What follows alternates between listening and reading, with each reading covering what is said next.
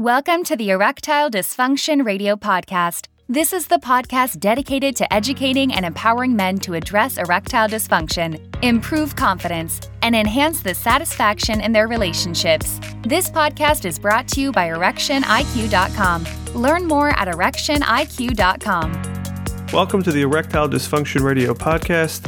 I am Mark Goldberg, certified sex therapist. I am deeply passionate about working with men like you to help resolve their ED.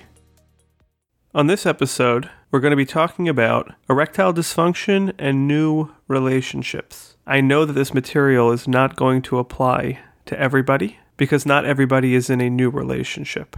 I do think, though, that some of the principles that we cover are probably applicable to almost any man who finds himself in a partnered setting struggling with erectile dysfunction. New relationships present some unique challenges when it comes to erectile dysfunction. We've mentioned in previous recordings, and we'll mention it again here, that relationships can and do play a significant role in erectile dysfunction.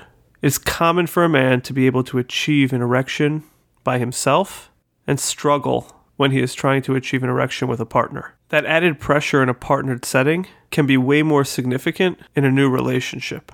Performance anxiety, pressure to impress, fear of judgment are among some of the factors that can be pretty intense in a new relationship. What do we consider a new relationship?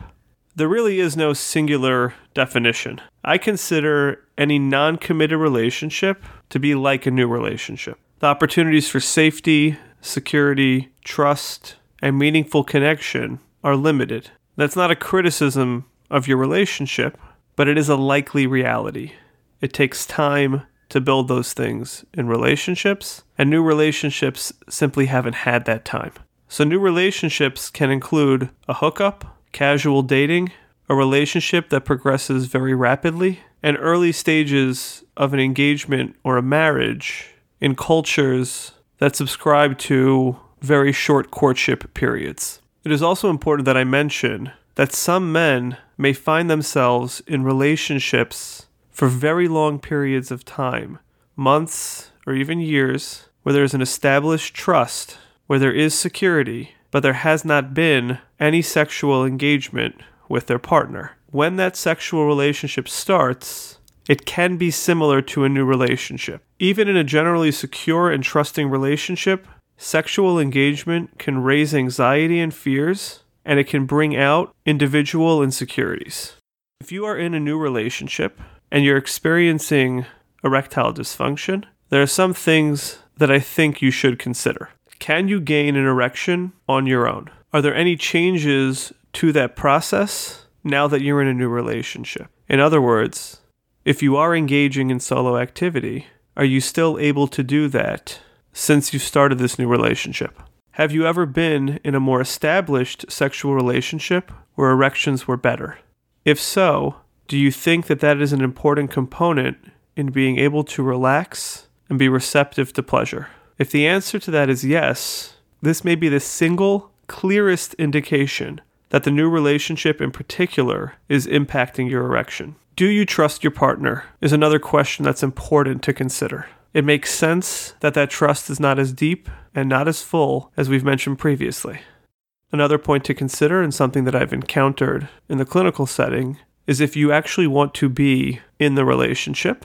And if you don't, do you feel obligated to engage in sexual activity even though you don't want to be there? Do you feel comfortable sharing your preferences, sharing what you like, what you don't like, what you want? Or does it feel too new and too fresh, too awkward, too uncomfortable to actually say something? Are you concerned about the size or the shape of your penis? Are you holding on to other insecurities? Are you trying to impress your partner? It's very common in new relationships for both parties to try to present themselves as best as possible, and sexuality is no different.